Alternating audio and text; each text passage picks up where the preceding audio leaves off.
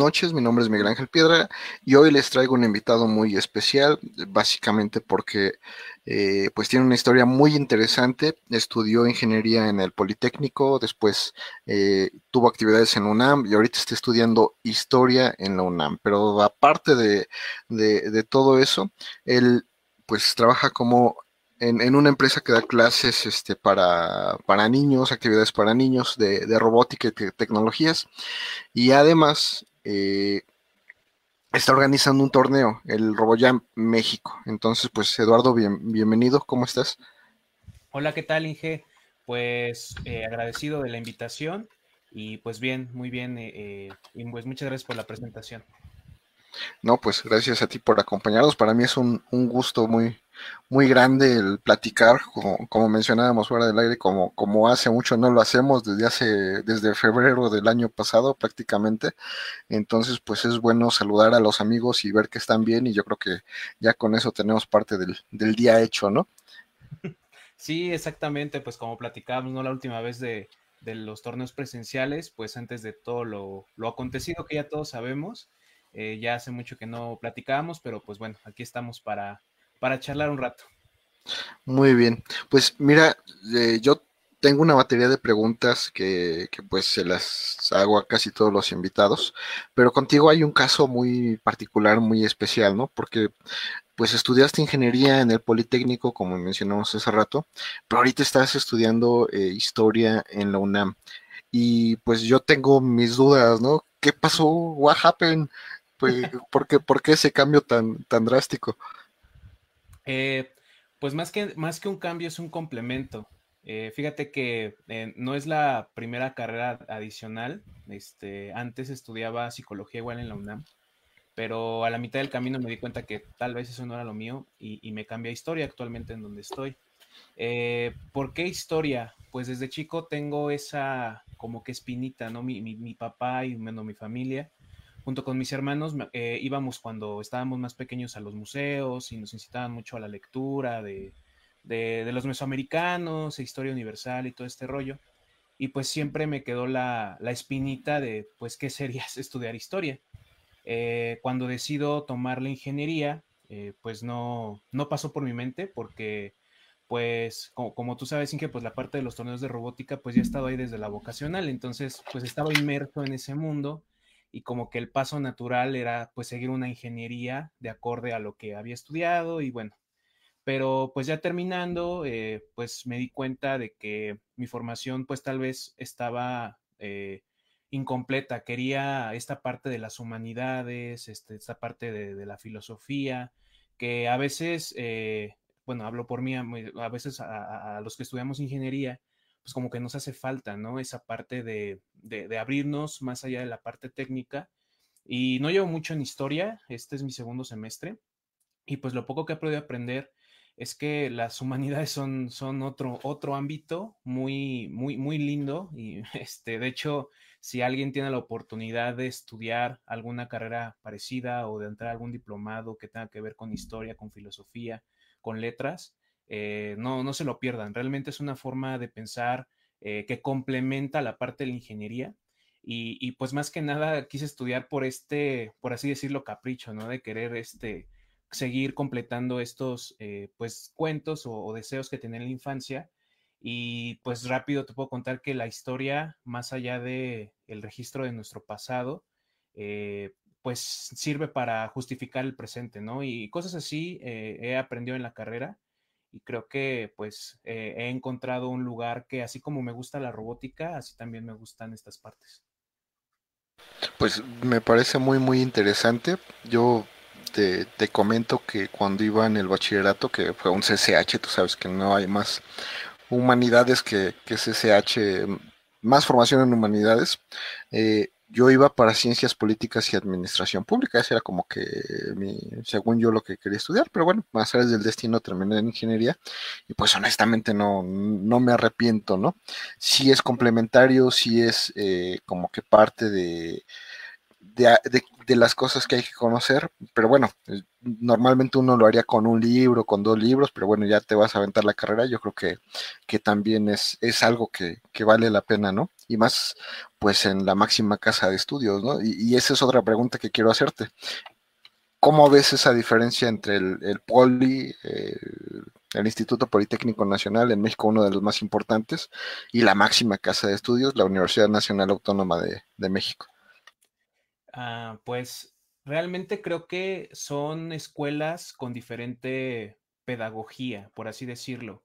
Eh, en el Politécnico es mucho de aprender por tu cuenta. Obviamente también hay guías este, en los profesores, pero al menos lo que me toca a mí en la CIME, pues es, eh, te, dejan un tema, tú lo tienes que investigar, el profesor como solamente es un guía, hay, hay sus excepciones, y creo que este esta formación que te dan en el Politécnico te sirve mucho para el ambiente laboral, porque en los trabajos que he estado, pues es así. Este, no, no hay como que alguien, y creo que es la parte ideal, ¿no? Que te coachen todos los días, sino que tú mismo tienes que ponerte tu ritmo de trabajo, tú mismo tienes que ponerte tus objetivos, este, calibrar tu tiempo.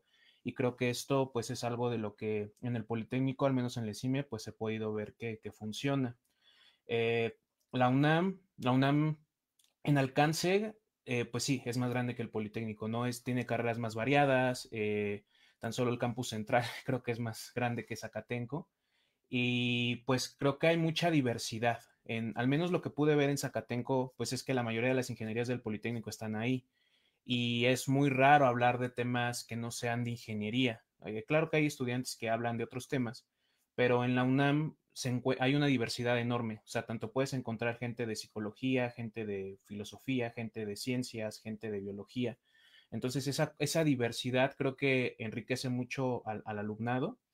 Y, y, en la cuestión de pedagogía, creo que aquí te llevan un poco más de la mano en cuestión de cuáles son los planes de estudio, este, qué profesores hay que tomar, incluso, eh, al, menos por ejemplo en esto de la pandemia, comentándote hace rato que, estudiaba historia igual en, línea, porque esta carrera de, historia, eh, perdón, de psicología estudiaba en, a distancia totalmente, y esta carrera de historia es abierta, pero por, lo de la pandemia lo están haciendo a distancia. Eh, la UNAM pues ya tiene una tradición de, de escolaridad a distancia, entonces pues eh, no, hay, no hay una improvisación como en otras universidades pues se ha hecho, ¿no? El, tratar de adaptarse a esta modalidad de, estudio, pues la UNAM pues ya ventaja, ¿no? Y se notan los profesores, se nota en la pedagogía que utilizan, eh, y bueno, seguramente cada facultad tiene un estilo de ritmo diferente, pero al menos aquí en, la Facultad de Filosofía y Letras, que es en donde estoy, pues desde un inicio te dan el plan de estudio, te dan las fechas, eh, si tú quieres entrar a la clase está bien, si no quieres entrar a la clase también. Eh, pero pues bueno, hay exámenes, hay evaluaciones y de manera presencial como se hacía en el Politécnico, pues no, ahí tienes que entrar a las clases, este, tienes que llevar un ritmo. Entonces creo que ambas universidades tienen su objetivo, pero creo que he, disfrutado las experiencias en ambas y hablando de la parte técnica, me tocó hacer mi servicio social ahí en la UNAM, en ciencias nucleares y pues al menos el equipo que pude ver, pues sí tienen bastante equipamiento. O sea, en la parte de, electrónica, me tocó estar en un laboratorio de instrumentación y creo que ahí es eh, una, un área de oportunidad que, que, que, al menos la CIME puede tener, ¿no? En la parte de equipamiento, en la parte de, de, asesores y, de proyectos, pues que eh, están enfocados más hacia la investigación. Muy bien, digo, la, la, UNAM, no sé, yo soy egresado de la UNAM y pues obviamente le, tengo cierto amor, ¿no? Eh, del Politécnico, curiosamente he pasado más tiempo en el Politécnico que, que, en UNAM por conferencias, por eventos, por todo esto, pero tiene su encanto, a, pesar de que no, pues no, ¿cómo le diré? No son tan, tan ególatras los ingenieros de la UNAM, pues tienen sus equipos y tienen... Eh, muchísimas cosas que, que, no ves en otras facultades, ¿no? En el caso, por ejemplo, de medicina, en muchas universidades privadas rentan los espacios de la UNAM para dar sus, sus, clases, los anfiteatros. En el caso de, investigación, pues muchos, muchos gobiernos, inclusive muchas empresas, eh, piden investigaciones a la UNAM para, pues, para hacer sus cosas. Entonces sí tienen un equipo muy, muy grande eh, y sus instalaciones, digo, tú las conoces, CU es, es enorme, no, no lo recorres eh, caminando en un día. La verdad es que sí, sí necesitas subirte al, al Puma Bus para, para, conocerlo y recorrerlo. Pero qué bueno, a mí, a mí me da mucho gusto que, lleves este camino de, conocimiento y de saber. Y pues eh, mientras tengas tiempo y oportunidad y, y, obviamente la, la disponibilidad que, que, se requiere para hacerlo, yo creo que, que, va a estar muy bien, ¿no? Y ojalá que ahorita que, como tú dices, es en línea, pues le avances y si es a distancia, pues pues qué, mejor, ¿no? Eh, mira, antes de que se nos vaya el tiempo, nuestro amigo Diego Verges desde Argentina nos, nos manda a saludar, nuestro amigo Jorge Domínguez desde Poza Rica igual nos, nos manda a saludar. Jorge, muy buenas noches. Eh, pues vamos con, las preguntas, ¿no? Bueno, antes que nada, antes de las preguntas, platícanos cómo va a estar el, el RoboJam México. Ok, eh, pues Roboyam es un torneo que nació el, año pasado en Colombia. Eh, si por acá está mi tocayo Eduardo Restrepo, pues un saludo. Él es el organizador principal. Y pues en este año se decidió que en vez de eh, que se realizara solamente en Colombia, que la sede fuera ahí, pues que hubiera sedes en diferentes países. Entonces, pues yo estoy llevando la sede de México y el torneo va a ser el próximo 22 y 23 de mayo es un torneo totalmente virtual, pues por la, situación actual. Eh, tenemos eh, seis categorías, tres de ellas son con robots físicos y tres de ellas con robots virtuales. Estamos usando el simulador de VEX. Entonces, eh, ¿cómo es el formato? Muy sencillo. En la parte del simulador hay categorías síncronas y asíncronas. Las asíncronas se graba eh, una captura de, pantalla, bueno, video de la participación del, estudiante o de la persona que quiera entrar al torneo, se envía y los jueces pues revisan, ¿no? Que vaya siguiendo todo lo que los reglamentos dictan y de manera sincrónica pues es a través de una conferencia, así como la que estamos teniendo nosotros, está el participante, están los jueces y pues se comparte la pantalla del participante y pues se ve lo que está haciendo. Y en la parte de los robots presenciales, eh, perdón, los robots físicos, es con una pista. Son pistas muy sencillas que se pueden hacer pues prácticamente con cualquier cosa de casa. Y los robots se construyen. Eh, son tres categorías diferentes. Una es con el robot Otto. Eh, se, tiene que hacer una carrera de 1.5 metros y pues bueno, el que llegue más rápido es el que gana. Se va midiendo por, por velocidades. La siguiente categoría física es con un robot igual un, bípedo, pero con palitos de paleta. Tratamos de que las categorías pues sean lo más económicas y sencillas posibles para pues que mucha gente se pueda sumar. Eh, y la tercera categoría de con un robot físico es eh, con un robot de control remoto. Va siguiendo un camino ya preestablecido a través de, este control y enfrente tiene un obstáculo para ir moviéndolo y el robot pues es libre, ¿no? Este, la única eh, condición es que tenga 20 por 20 centímetros de sus máximas dimensiones, pero de ahí puede ser un robot comercial o un robot hecho por el participante, no, no hay ningún problema. Y bueno, en cuestión de inscripciones, eh, van a cerrar el 20 de mayo. Este, por si quieren participar, todavía está esta semana y parte de la otra hasta el jueves para poder registrarse. Todo el evento va a ser totalmente en línea, 22 y 23 de mayo. Y pues bueno, va a haber algunos premios y sorpresas para, para los ganadores y también para eh, los que logren los, los primeros lugares van a tener la certificación para el próximo octubre, el torneo eh, en Colombia, ¿no? De las diferentes sedes. Tenemos sedes aquí en México, en algunos países de Latinoamérica, en, Europa, en Asia, en África. Entonces, pues se va a poner buena la, final. Esperando que ya en octubre esté bien todo, ¿no? Sí, ojalá, ojalá y si se pueda, este, pues, eh, pues visitar por allá este, las, las tierras colombianas que, pues un saludo a, los amigos de, Colombia que nos están escuchando. Y, tuve, la oportunidad hace un tiempo de ir a Colombia y pues es un país muy, muy hermoso, nos, nos parecemos un montón. Sí, sí, sí, al final de cuentas, este, Latinoamérica, ¿no? somos parecidos, pero no iguales, hay muchas, muchas diferencias también. Pues perfecto, eh, muchísimas gracias por, la explicación. Obviamente eh, los, esperamos ahí en el RoboJam si, si quieren participar. Todavía hay como que cierta resistencia en aceptar los eventos virtuales. Yo personalmente soy de los que pues no me gustan tanto, pero pues se trata de seguir avanzando, ¿no? A pesar de la pandemia, se trata de seguir aprendiendo, se trata de, de que no nos detengan, porque ahora que que regresemos, cuando regresemos, pues nos va a costar más trabajo volver a empezar, ¿no? Va a haber un reset completo en los eventos de robótica, pero pues ya con estos eventos hay, pues podríamos decir una luz al, al final del túnel, ¿no? Ya eh, esperemos que ya se acabe todo esto de la pandemia y ya podamos regresar y ahora que regresemos, pues que hayamos practicado con los eventos en línea o por lo menos en nuestra casa y en nuestro mini laboratorio, ¿no? Sí, así es. Eh, pues los que somos de vieja escuela, pues sabemos que un evento virtual no sustituye a un físico y no es la intención. Creo que es un complemento. Hay categorías que por ejemplo, Guerra de Robots, yo no le vería como que mucho sentido en un torneo virtual, ¿no? Pero hay, por ejemplo, este tipo de categorías que se pueden hacer desde casa eh, y que también invitan a chicos y, personas, chicas, que no han participado, ¿no? Que a lo mejor no se han atrevido, que no han tenido la oportunidad de participar en un torneo de robótica.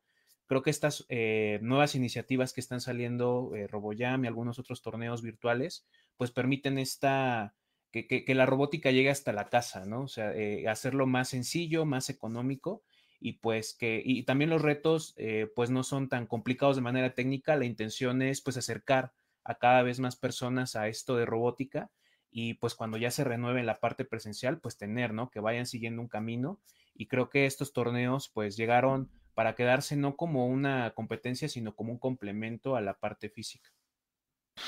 Sí, así es.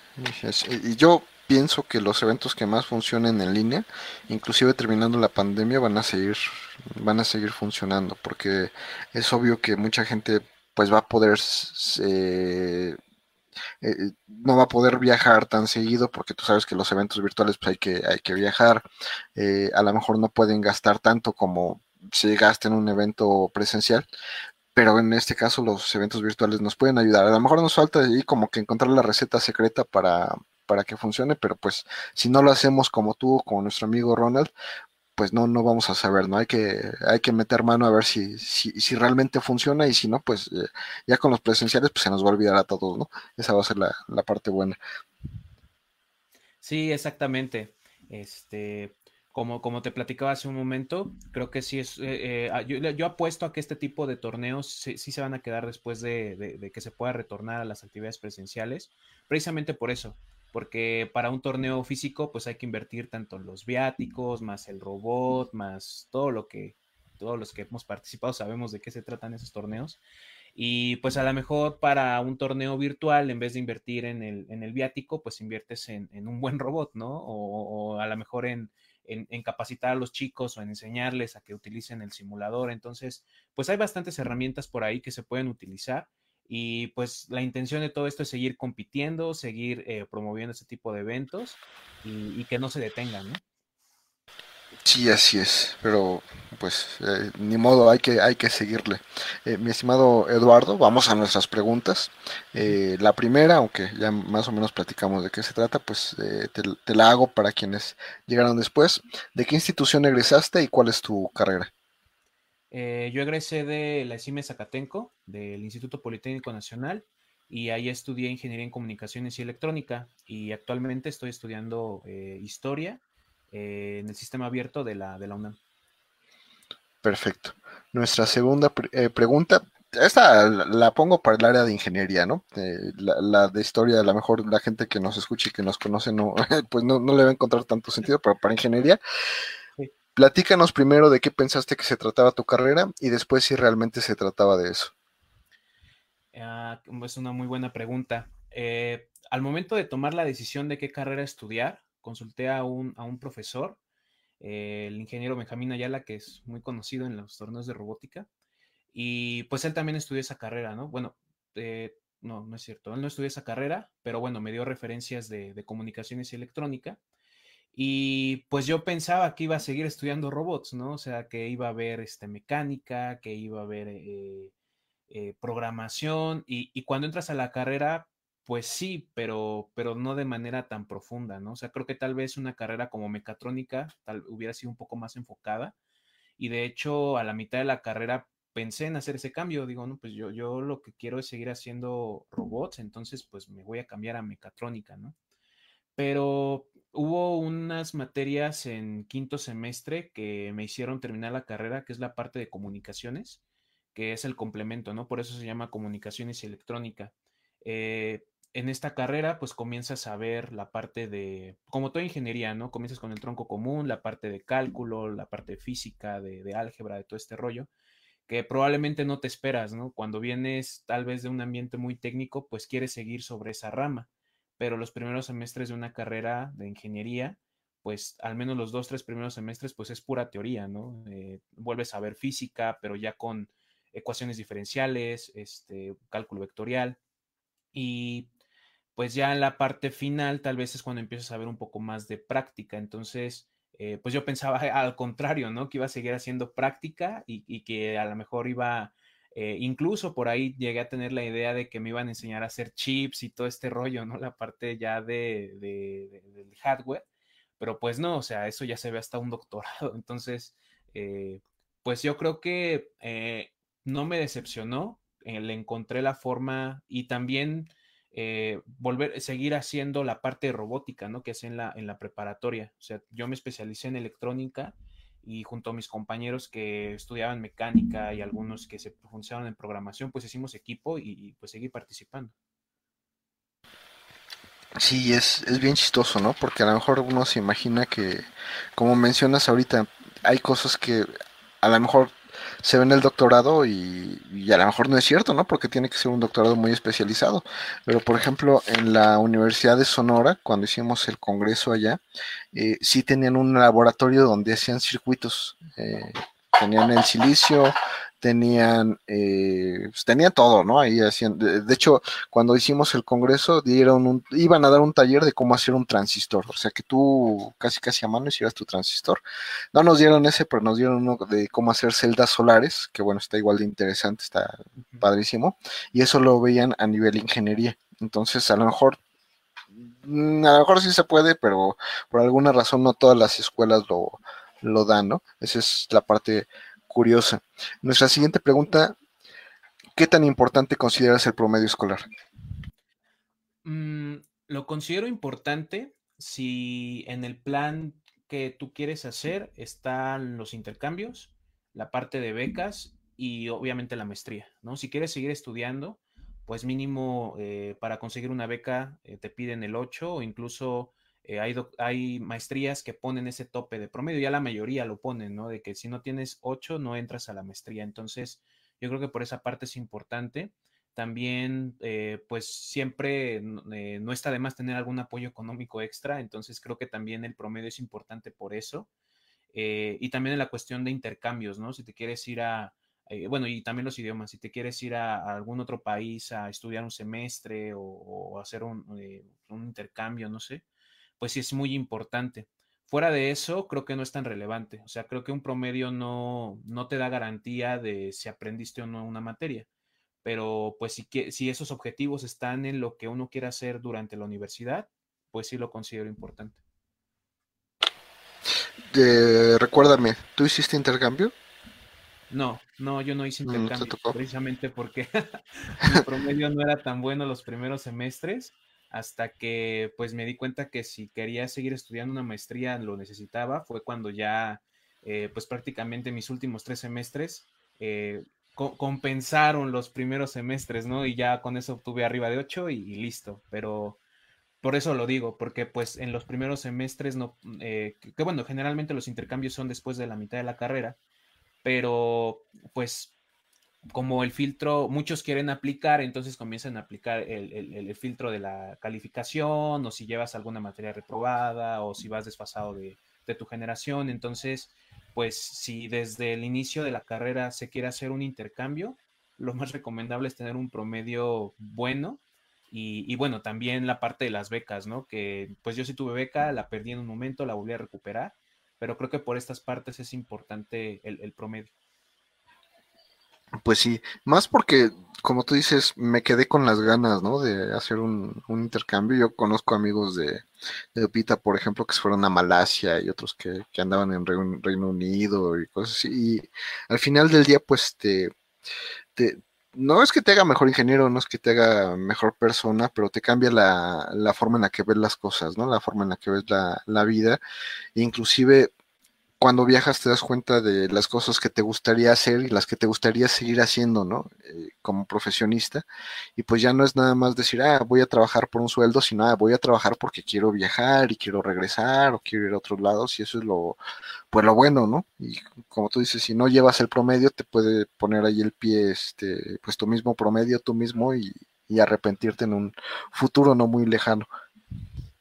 Sí, exactamente por, mi experiencia puedo compartir que por esos tres puntos es importante. Por lo demás, eh, realmente, pues tú sabes, sin que cuando vas a aplicar una chamba, pues no te preguntan qué promedio tienes, ni si reprobaste materias. Este, hay, hay, empresas que ni siquiera te preguntan dónde estudiaste, ¿no? Entonces, creo que en esa parte no es tan relevante, pero en el ámbito académico, pues sí, ahí sí. Sí, ahí sí. Nuestra siguiente pregunta, ¿cuál fue tu materia favorita? Híjole, eh, algo que descubrí en la carrera y que llevaba ya desde la vocacional, pero mm, definir una materia favorita sí es medio complicado. Ahorita yo diría que cálculo vectorial, porque eh, eh, al menos a mí me costó mucho y está complicado entender esos conceptos del rotacional, la divergencia y todo este rollo. Pero ya cuando lo ves aplicado, en la teoría electromagnética o cuando lo ves aplicado, por ejemplo, en, el caso de la carrera hay una materia de diseño de antenas, entonces las distribuciones de los campos eléctricos y todo este rollo, eh, es cuando me gustó más. O sea, tal vez en el, en el aspecto teórico de aprender cómo hacer las integrales y todo ese rollo, pues no está tan divertido, pero ya cuando lo ves aplicado y cuando le ves sentido a lo que haces, entonces podría decir que mi materia favorita fue cálculo vectorial cálculo vectorial, pues es de esas que odias o amas, ¿no? No, no, no hay, no pasa de largo, o sea, o la odias o la amas por, por lo que significa. Y es, es geometría analítica, también es así como que de los cocos de, de muchos y de todos. Eh, ¿Cuál fue la materia que menos te gustaba? La materia que menos me gustaba y, ay, podría ser, paradójicamente, la de circuitos, o sea, la análisis de circuitos. Tal vez porque no, no, se tenía el equipamiento para poder hacer prácticas más interesantes, entonces te frustraba que no podías ver la teoría reflejada en la práctica, tal, tal vez por eso. Pero eh, esa fue una de las que menos me gustó. Cuando empiezas a ver los teoremas de Thevenin y el teorema de Norton y los mayas y todo eso. Eh, y además que, eh, bueno, el profesor que me tocó pues ves que cuando haces esas cosas de los de las matrices, de los nodos y las mallas, depende de las mallas y los nodos que tengas, son la cantidad de variables que tienes en cada ecuación. Entonces, el profe sí se pasaba, ¿no? Nos dejaba circuitos de cuatro o cinco nodos o cuatro o cinco mallas, entonces te salían matrices enormes y, y, no te dejaba usar calculadora, entonces todo lo tienes que resolver a mano y, y, como está en el dominio de la frecuencia, pues tienes que, si te equivocas tan solo en hacer la conversión de tiempo a frecuencia, ya fue todo, ¿no? Entonces, a esa fue una de las materias que, creo que más, no por los temas, sino por la ejecución, fue la que menos me gustó.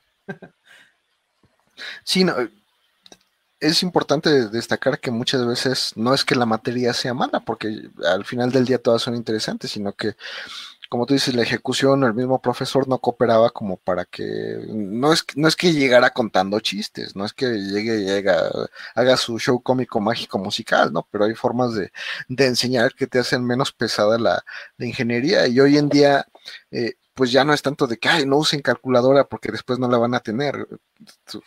Güey, perdón, pero mira, aquí en el teléfono traigo calculadora. Y si mi teléfono no trae, la computadora trae este eh, calculadora. Y para trabajar, pues es todo computadora, entonces regularmente ya lo tienes ahí. Y, si, y ya si te pones más excéntrico, pues MATLAB o tantas aplicaciones que, que ya existen. Y pues yo sí estoy de acuerdo en que pues tienes que meterte en, en problemas para aprender, pero pues llega siendo, más bien termina siendo algo académico, ¿no? Nada más, ah, les voy a poner un problema súper mega difícil, nada más para que aprendan. Y bueno, ponme uno, dos, tres si quieres, pero ya todo el semestre así como que pues ya nada más es, son ganas de, pues hacernos la vida de cuadritos, ¿no? Sí, exactamente. Lo mismo me pasó con la materia, no recuerdo el nombre exactamente, pero es la de lógica digital. Eh, igual el profesor te ponía unos, unas ecuaciones este, booleanas con eso de los maxitérminos y minitérminos que o sea, reducirlas era un rollo, ¿no? Y, si querías resolverlo por mapa de Carnot, pues te salían mapas de seis o siete este, variables. Entonces, sí era muy horrible la experiencia, ¿no? Y, y, lo aprendes a hacer porque pues te tienes que adaptar y de alguna forma tienes que pasar la materia, pero, pero lo haces más por eso que por otra cosa, ¿no? Entonces, tal vez por eso también podría añadir a la lista esa materia. Sí, sí, sí. Y esos mapas de Carnot pues, son, son, bueno, son talachudos, no es que sean un coco, son talachudos, ¿no? Tampoco es así como que tan difícil. Pero ya luego sales y, y, ya quieres comprar un, pues una compuerta y resulta que pues ya son obsoletas, ya, o sea, si las venden es nada más para refacciones, ya no son para diseño nuevo. Y a lo que sigue pues son los PLDs, los FPGAs, que bueno, sí se medio sigue ocupando, pero pues ya hay lenguajes de programación en donde englobas todo eso, ¿no? Entonces, lo mismo, pues sí está bien para conocer, pero pues tampoco es como para dedicarle tanto tiempo, ¿no? Digo, al final del día ya, ya son otros, otros tiempos. Nuestra siguiente pregunta, ¿qué tan importantes son las matemáticas? Importantísimas, importantísimas. Incluso hasta el mismo, el mismo Einstein lo decía.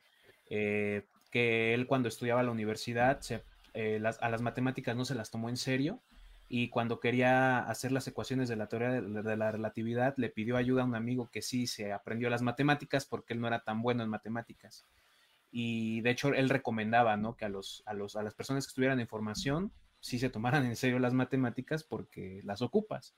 Y creo que hay, una discusión bastante interesante en ese aspecto porque muchos, muchas personas dicen que no se aplican en, la vida real.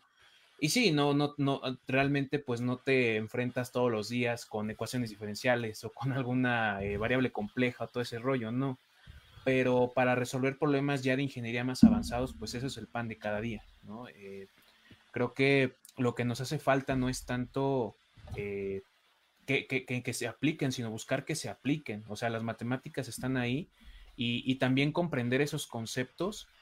Creo que las matemáticas, pues, son, eh, si no es que el campo más interesante del intelecto humano, ¿no? Cómo a través de esas abstracciones puedes, eh, pues, predecir ciertos fenómenos naturales, entender cómo funcionan ciertas cosas, y creo que, y, más que nosotros que estamos estudiando ingeniería, a veces como que, ay, pues nada más las pasamos y yo me voy a programar o yo me voy a diseñar o yo me voy a, o hacer robots, pero, pero no, yo, yo las considero importantísimas. Son un coco, sí, son complicadísimas al inicio, y más cuando, eh, pues, hay algunos profesores que me tocaron que, que, que hacían la materia amena y que te hacían entender los conceptos pero como dicen, eh, eh, a pesar del profesor tienes que comprenderlos, ¿no? Hay, hay, tutoriales, y más ahorita en el mundo de, Internet, ¿no? Hay tutoriales o hay libros o, hay el amigo que sí le entendió, entonces, pues creo que hay muchas formas de aprender matemáticas y ya cuando las comprendes y entiendes que está esa herramienta para atacar ciertos problemas, eh, creo que hasta incluso la forma de ver ciertas cosas cambia. Pero sí, son, muy, muy importantes, incluso aunque no se esté en ingeniería. O sea, yo creo que ya las matemáticas están en todos lados, ¿no? O sea, todo lo que tenga que ver con modelado de fenómenos naturales son ecuaciones diferenciales. Entonces, ahí está la biología, está la medicina. Ahorita que se está divulgando mucho la parte de programación, pues todo lo que hay detrás de programación son matemáticas discretas, entonces son muy importantes. Sí, para hacer el cálculo de, esfuerzos en, en, este, en las vías del metro y en, en las ballenas, o sea, todo ese tipo de cosas es importantísimo, ¿no? El saber calcular cuál es el mínimo posible de refuerzos que le debes poner para que no salga tan caro y se puedan robar el dinero, hasta eso lo tienes que hacer bien con las matemáticas, si no, pues ya vimos lo que sucede, ¿no? Eh, se les caen las cosas y ya andan viendo a ver a quién le echan la culpa ahora, pero pues ¿qué, le hacemos? ¿no? Ya, ya no nos toca eh, más, bueno, nos toca más que quejarnos, ¿no? nos toca, bueno, nos queda más que quejarnos. Exactamente. ¿Qué es lo menos agradable que te ha pasado en la ingeniería? Lo menos agradable que me ha pasado, eh, que los planes de estudio, al menos en, en ECIME, realmente no estoy enterado de la situación actual, eh, que no están tan actualizados. Creo que hay muchas cosas que uno tiene que investigar por su cuenta para pues, poder, poder eh, ser competitivo en el mercado laboral, ¿no? Eh, entonces, por ahí tuve una discusión con algún profesor porque pues le dije, eh, oiga, pues estos planes de estudio no están actualizados, ¿por qué aprender las cosas que sí están interesantes, ¿no? Así como tal vez brevario cultural, entenderlas, ¿no? Pero por pero no, no, no, no hay, no hay ni siquiera, o sea, me acuerdo que iba a República de El Salvador a conseguir los componentes de la práctica que nos dejaban y ya ni siquiera existían o, ya, o ya los encontrabas en aparatos muy viejos, ¿no? Entonces, no es culpa del, del, profesor ni es culpa de, por, por, poner culpas, ¿no? Sino creo que es de parte de todo un sistema y, que, que, hay que actualizar los planes de estudio de manera constante y más en ingeniería, ¿no? Que que, salen nuevas tecnologías a todo momento. Entonces, al menos es lo que, lo que más, eh, lo peor que me ha pasado en ingeniería, ¿no? Estar eh, estudiando cosas que probablemente sí son interesantes, pero no son prácticas y, no poder hacer nada, ¿no? Sino sencillamente seguir porque pues tienes que acabar la carrera y, tienes que seguir el plan. Sí, es que es un temazo ese, ¿no? Básicamente porque, pues sí, de, cada seis meses, cada tres meses salen cosas nuevas. Y cada cuando cambian los planes de estudio, cada 10, 15 años, y si bien nos va. Y es muy difícil mover pues todo el elefante blanco, toda la maquinaria que representa una institución como el Politécnico, como el UNAMO, como cualquier otra escuela. Y pues eso es, es, muy, muy complicado. Entonces, yo creo que parte del mensaje que, que bien das es, ¿sabes qué? Tienes que estudiar todo por tu parte, investigar, eh, analizar qué es lo, nuevo y a partir de ahí, pues, eh, eh, educarte a ti mismo, ¿no? Hay una frase que, que, siempre digo en gran parte de mis conferencias que es, eres responsable de tu propio aprendizaje. O sea, no le eches la culpa al profe, no le eches la culpa a la escuela, ellos hacen lo, lo que se supone que les dijeron que tienen que hacer, lo que los grandes, los grandes mentes de la institución eh, se pusieron de acuerdo y dijeron que eso tenías que estudiar, pero fuera de eso hay muchísimo más, muchísimas más cosas, entonces basta con, con ver el internet o, o, como le llamo yo ahora, ver la receta del éxito que es ir a las bolsas de trabajo y en las bolsas de trabajo, pues tú vas a ver la receta. Sale, ¿quieres ser gerente? ¿Qué le piden al gerente? ¿Quieres ser técnico? Pues ¿qué le piden al técnico? ¿Quieres ser ingeniero de aplicación? ¿Qué le piden al ingeniero de aplicación? Y pues meterte, ¿no? Y capacitarte por tu cuenta si es que no te lo da la escuela o complementar lo de afuera con lo de la escuela. Y pues esa es la, la receta. No, no hay de otra más que auto, autoenseñarse. Sí, sí, totalmente de acuerdo. Y, e independientemente si, incluso aunque los planes de estudio fueran el caso ideal, creo que eso no se tiene que, dejar de lado, ¿no? El, complementar la educación de uno mismo, eh, buscar eh, cursos externos eh, o tal vez algunos cursos en internet, o también las actividades extracurriculares, ¿no? El participar en algunos torneos, el, el, meterte a concursos, el hacer otras cosas que no solamente sea ir de, de las 8 a las 4 de la escuela y regresar a casa. Eh, no, hay que buscar que se complemente. Igual aparte de los idiomas es súper mega importante. Eh, abren puertas un buen. Eh, entonces, la parte, el, inglés pues ya es literal de cajón, ¿no? Pero complementarlo con algunos idiomas, por ejemplo el chino, que ahorita pues este país está teniendo gran crecimiento, entonces creo que es un, buen idioma. Y en la parte de ingeniería, pues el alemán, el alemán, este, que ellos tienen mucho estándar en la industria y el japonés creo que serían los idiomas para la parte de la ingeniería. Pero más allá de, de eso, siempre estar buscando qué hay, ¿no? Y como, y como bien dices, buscar las bolsas de trabajo y ver qué es lo que piden, ver qué es lo que me hace falta, incluso hasta por qué no aplicar antes de, salir de la escuela, ¿no? un semestre, dos semestres antes o incluso a la mitad de la carrera. Es complicado a veces, pero hay algunas ofertas de medio tiempo. Entonces, eh, cuando estás estudiando probablemente se te haga complicado, ¿no? El tener que entregar materias y además ir al trabajo pero después lo vas a agradecer infinitamente, ¿no? Porque ya cuando sales de la escuela, pues ves que tus compañeros apenas están viendo qué onda y tú ya tienes dos, tres años de experiencia eh, y ya más o menos sabes cómo está el mundo laboral. Entonces, creo que el, complementarlo con actividades extracurriculares y a lo mejor con un empleo que, que, vaya encaminado a lo que quieres hacer o incluso aunque de principio no, eh, eh, eh, son algunas de las, de las recomendaciones ¿no? que podría dar para, para los que están en este proceso de la universidad, que no solamente se queden con lo que les dan en la escuela, eso es directamente condenarse a que les vaya mal. O sea, este está, eh, eh, no, así no son las cosas. Sí, así es, pues no hay que, no hay que conformarse, yo, creo que esa es como que la palabra, ¿no? ¿Qué tan importantes son la ortografía y la gramática en la ingeniería? Pues son, son importantes más allá de la ingeniería, pues como formación personal, ¿no? O sea, eh, depende mucho el puesto en el que vayas a aplicar, pero en la parte técnica, pues cuando haces un reporte, ¿no? Del funcionamiento de una instalación, o por ejemplo, cuando haces tu currículum, o cuando eh, quieres expresar tus ideas, son muy importantes la, la gramática y la redacción. Eh, porque una cosa pues es saber qué lleva punto y coma, qué lleva acento, y otra cosa es saber expresarse a través de, esas, de, esas, de esos este, símbolos. Y pues ahorita puedo traer un poco a colación lo que me ha tocado eh, eh, vivir en la parte de historia. en, ingeniería muchas veces nos vamos a la parte técnica, pero cuando se hace un, cuando entregamos un reporte, pocas veces ponemos pues foco en cómo hacemos las conclusiones, ¿no? Las famosas conclusiones de un reporte, que es lo que nos da Coco. Incluso cuando haces una tesis, pues la parte de la justificación, los objetivos, el dividirlo en capítulos, nos cuesta mucho porque dejamos de lado esa formación. El, escribir no solamente es, es eh, pues deslizar el lápiz en un papel o apretar botones en un teclado, sino es pensar y transmitir ideas.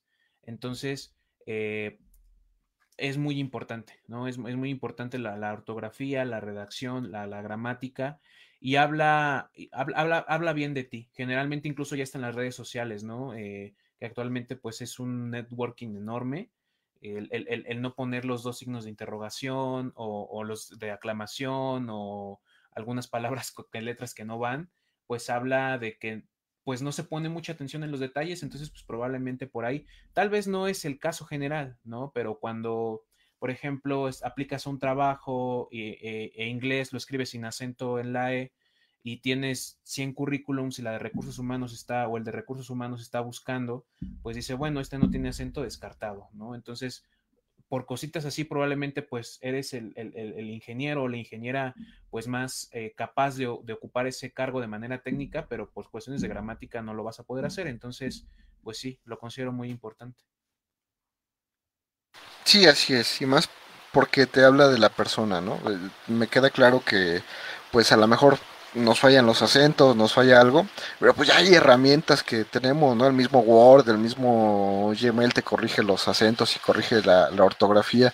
Entonces, es, es, muy difícil entender cómo una persona puede saltarse todos esos candados y todavía mandar con faltas de ortografía un correo, un reporte, un lo que sea. Entonces, obviamente para los reclutadores habría que preguntarles, de hecho, me estoy viendo en la necesidad de, hablarle a algún reclutador que nos diga qué tan importante es esto cuando ellos eh, revisan los currículums o las solicitudes de empleo y ver qué tanto afecta. Nos queda claro que para reportes, para darte a entender, para leer contratos si es que vas a emprender o, o, inclusive el mismo contrato de trabajo, pues tienes que entender y, y, saber redactar o cambiar lo que haga falta, ¿no? Pero pues todo, al final del día todo es importante. Nuestra siguiente pregunta es, ¿qué lenguaje o lenguajes de programación recomiendas aprender? Ah, pues actualmente Python es el que soluciona todo, ¿no? hasta desde la parte de microcontroladores, el data science, eh, está en todos lados, ¿no? Incluso hasta en ciencias nucleares lo ocupaban para hacer la, eh, la parte del procesamiento de datos de los detectores. Entonces, creo que Python es, es el lenguaje más eh, utilizado actualmente yo recomendaría eh, aprender Python y también el, clásico C, ¿no? Porque ese es el que te da la estructura y hay muchos sistemas todavía funcionan en C. Entonces, yo iría por ese, por C, por Python. Y bueno, ya depende mucho hacia dónde, hacia qué campo se quieran eh, enfocar. Por ejemplo, para el desarrollo web, pues JavaScript, ¿no? ese es el, de cajón. Eh, para la parte de aplicaciones, pues está Java, también Swift por ahí. Pero yo creo que como un primer lenguaje de programación, Python es una buena opción. Muy bien. Eh, nuestra siguiente pregunta es, ¿qué es lo que consideras más importante para ingresar a la vida laboral? Ah, pues considero importante primero tener experiencia previa, ¿no? Como platicábamos hace un momento. Entre más experiencia se tenga, eh, incluso en proyectos extracurriculares, o sea, que, probablemente no sea una experiencia laboral como, como tal, pero pues me ha tocado ver de compañeros y también en el caso personal que, que los reclutadores consideran mucho eso de que, bueno, te fuiste a un torneo o este, organizaste un evento en tu escuela o, hiciste algo más allá de lo que hacías en las clases, ¿no? Entonces, creo que eso es muy importante. También saber eh, aplicar a qué industria y, a qué tamaño de industria. Eh, por ejemplo, si en tu camino está emprender, no hay como estar en una startup. O sea, de plano ahí te fogueas. O sea, si, si, si, si, no aguantas el ritmo de trabajo de una startup, el emprendimiento no es para ti. O sea, ahí te das cuenta de qué son las ventas, de qué es el marketing, tienes que sacar tu parte técnica. Eh, generalmente en las startups, pues somos poquitos, bueno, yo estoy trabajando en una de ellas, entonces, pues te toca hacer de todo. Y, y, ahí te das cuenta realmente si, si, la parte del emprendimiento es, es o no para ti. Si quieres escalar en una gran empresa, pues aplicar a las grandes, ¿no? Dependiendo del giro en el cual eh, quieras trabajar. Entonces, una, pues la experiencia previa. Dos, saber qué es lo que quieres, si la parte de emprender o la parte de hacer carrera en la, parte, en, la empresa. Y, bueno, generalmente cuando vas empezando, pues al menos las expectativas económicas como que no puedes mucho negociar con ellas, pero más allá de eso, negociar o, saber cuál es el ambiente de trabajo. Creo que eso es muy importante. Hay, eh, hay empresas que sí son para uno y hay empresas que no, dependiendo de cómo, de cómo tú te sientas o cómo tú te quieras desenvolver. Entonces, creo que ese es un aspecto muy importante, incluso hasta preguntar en, una entrevista, ¿no? De trabajo. ¿Qué facilidades hay? O si los horarios son muy estrictos, o, incluso, por ejemplo, ahorita que el home office, pues es, es una necesidad, pero cuando se regrese, pues va, va, a regresar a la parte de ser opción, pues si es importante para ti estar unos dos días en casa, pues también tener esa consideración. Entonces, pues yo diría eso, la experiencia previa, la parte de la escalabilidad, hacia dónde quieres ir y el ambiente laboral en el cual quieres trabajar. Es importante lo que mencionas acerca del startup, ¿no? O del emprendimiento, porque al final del día eh, se vuelve realidad eh, aquello que decía el dueño de, Alibaba, ¿no? Si tú quieres emprender, si tú quieres eh, tener tu empresa, lo primero que necesitas hacer es que te exploten, o sea, salir de la escuela, trabajar donde te pidan lo que, lo que, ahora es que hasta lo que no, no puedes dar de trabajo por tres años, ese va a ser tu límite, hasta ahí, una vez que te pase ese tiempo, pues ya dices adiós. Posteriormente, probablemente emprender en asociación con alguien que tenga más experiencia, otros tres años, y eh, ya después, con la experiencia de que te explotaron, con la experiencia de que tuviste medio administrativa, entonces sí ya es probable que tengas, nota, probable que tengas éxito en un emprendimiento propio. Nada, nada dice que realmente lo tengas, pero tienes que pasar por ese camino de, aprendizaje, ¿no? Y notan que, que la escuela nada más es así como que el paso a seguir y posteriormente ya es aprender para, para emprender. Sí, exactamente, estoy totalmente de, acuerdo. Y con el término que incluso que, que, que, utilizas, Inge, la parte de, explotar, ¿no? Eh, y creo que en esta edad, o sea, bueno, es un, es un promedio, pero independientemente, los que salimos de la universidad en los 20 y creo que es la edad perfecta para explotarse, ¿no? Y, y, y poner de sí en, en, una, en una empresa.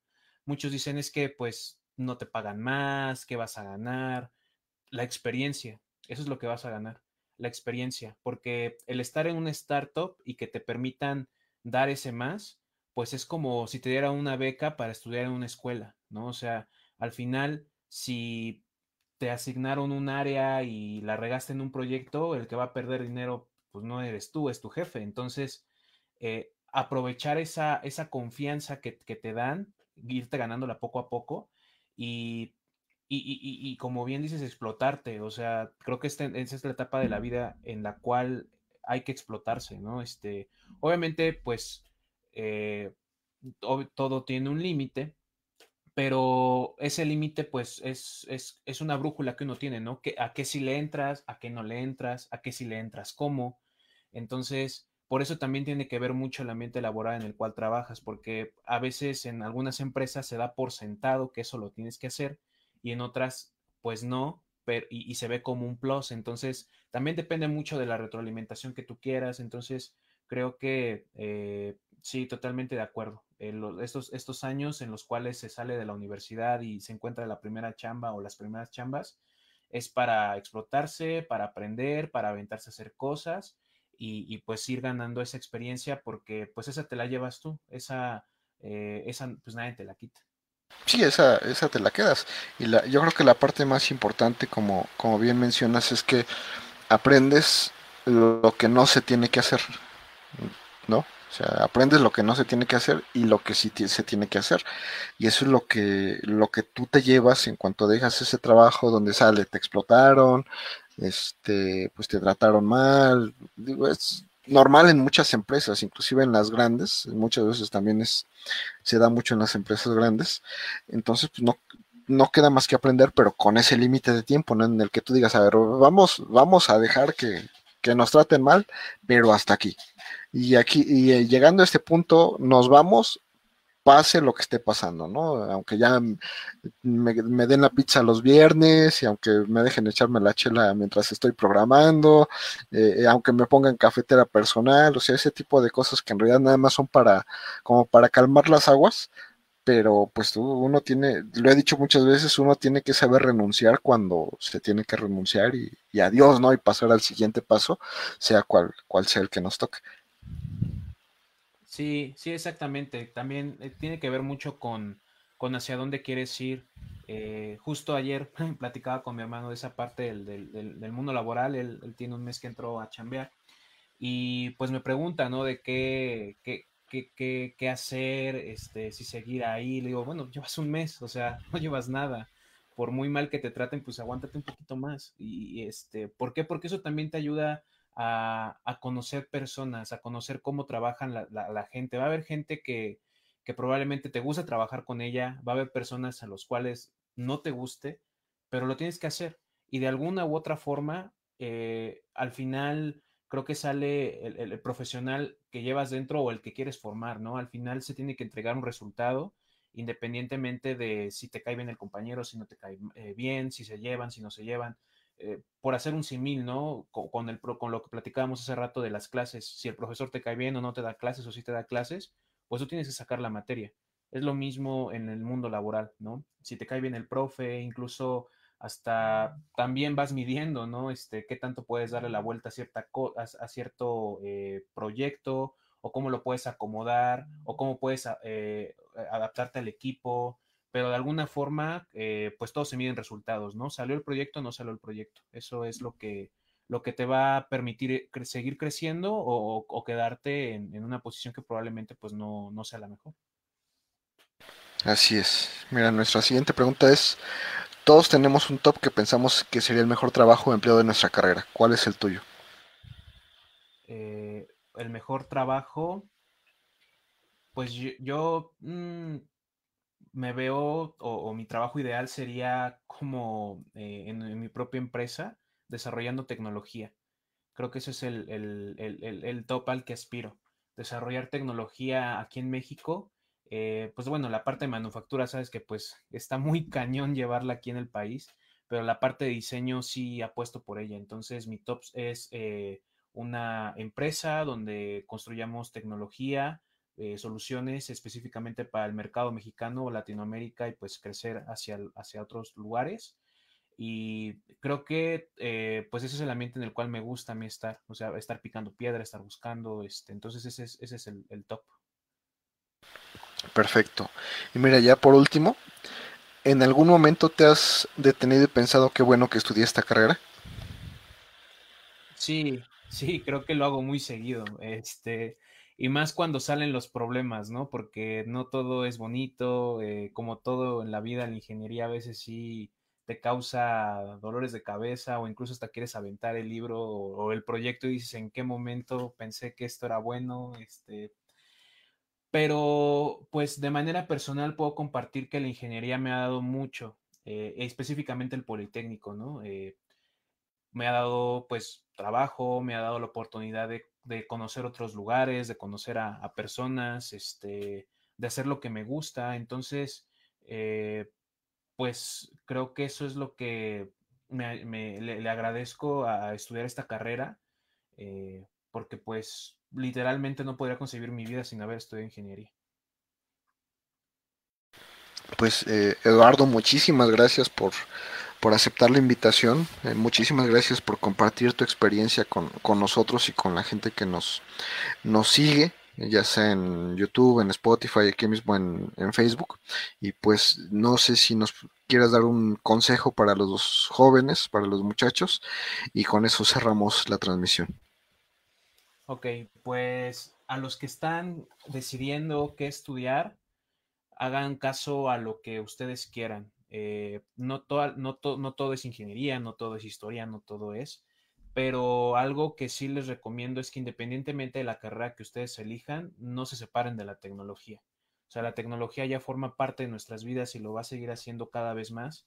Entonces, no importa en dónde estén, estudien lo que ustedes crean conveniente, que, y no solamente para buscar un trabajo, sino para realizarse de manera personal. Eh, va casado, o sea, las personas que llegan a hacer grandes cosas en su trabajo o en su carrera es porque lo, hacen tan bien que es parte de ellos.